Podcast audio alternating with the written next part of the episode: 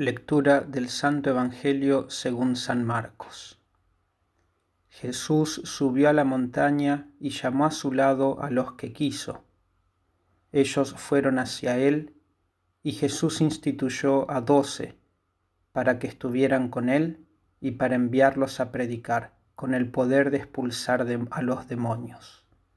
Así instituyó a los doce, Simón, al que puso el sobrenombre de Pedro, Santiago, hijo de Zebedeo, y Juan, hermano de Santiago, a los que dio el nombre de Buanerges, es decir, hijos del trueno.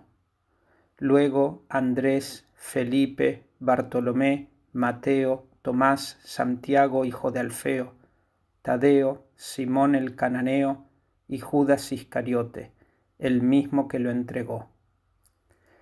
Palabra del Señor. Gloria a ti, Señor Jesús.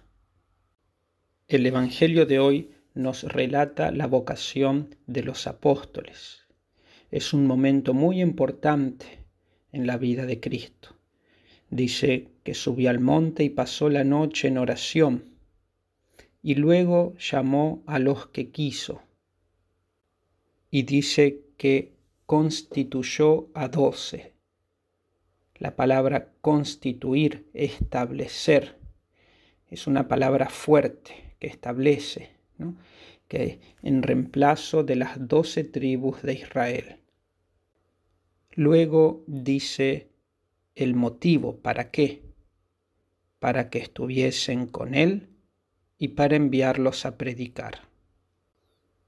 Esto es muy importante porque marca el fin el motivo para qué uno es llamado. Lo primero y principal de cada vocación es estar con el Señor, en la oración, en la adoración, en la meditación. Eso es la primera obligación de cada vocación. Y segundo, es enviarlos a predicar. Por eso a veces está el concepto equivocado que la vocación debe salir y salir y salir.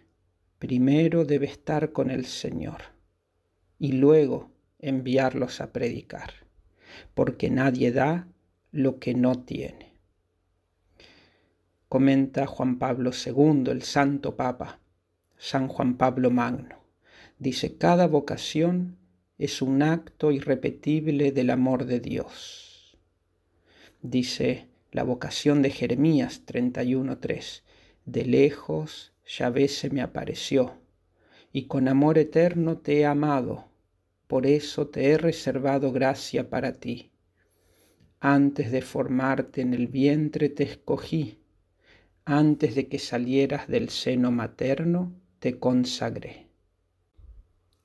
La palabra vocación viene del latín vocare, que significa llamar, vociferar, también viene de ahí, que es un llamado, un grito de Dios desde la eternidad, que escoge a algunos para que lo sigan de una manera particular. Dice, el Señor habla palabras de vida que harán eco por siempre en el corazón de sus seguidores, dice Juan Pablo II. Y San Pablo a los Gálatas dice, aquel que me separó desde el seno de mi madre y me llamó por su gracia. La elección de Dios está ya hecha desde la eternidad y se manifiesta en algún momento en la vida de las personas.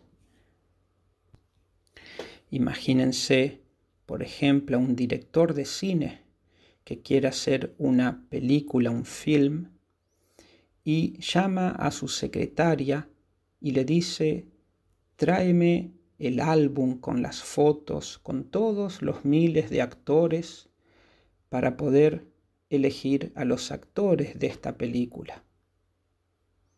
Y entonces empieza a escoger cada rol. Este será un ladrón, este será un policía, este será un banquero, este será y así. Bueno, así Dios ante su mirada pasaron millones y millones de personas y Él elige algunos para que jueguen un rol sobre la tierra. Tienen un llamado, una vocación. y algunos de una manera especial los llama para que se entreguen a sí mismo y vivan totalmente para Él, como el ejemplo de hoy, el llamado de los apóstoles. Pero ese llamado también puede ser frustrado.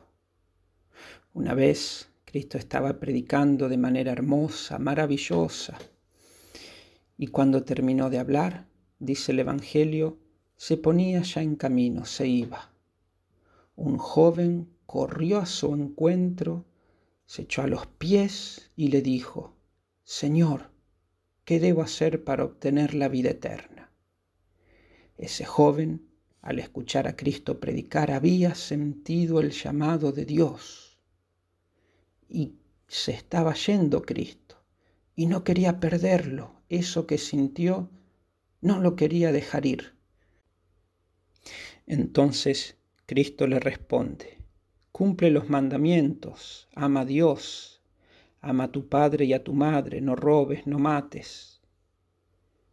Y el joven le dice, esto lo cumplo desde niño, desde mi juventud. Y Cristo, fijando su mirada en él, lo amó y le dijo, una cosa te falta, ve Vende cuanto tienes, dáselo a los pobres y tendrás un tesoro en el cielo, luego ven y sígueme. Al escuchar estas palabras, su corazón se apenó, quedó pesado y se fue entristecido, porque tenía muchos bienes. Se quedó entristecido con los bienes y no voló hacia el llamado de Dios no cumplió lo que Dios tenía planeado para él. Fue una vocación frustrada. Pidamos a la Santísima Virgen María por tantos que son llamados a seguir el camino del sacrificio, el camino de la vocación sacerdotal y religiosa.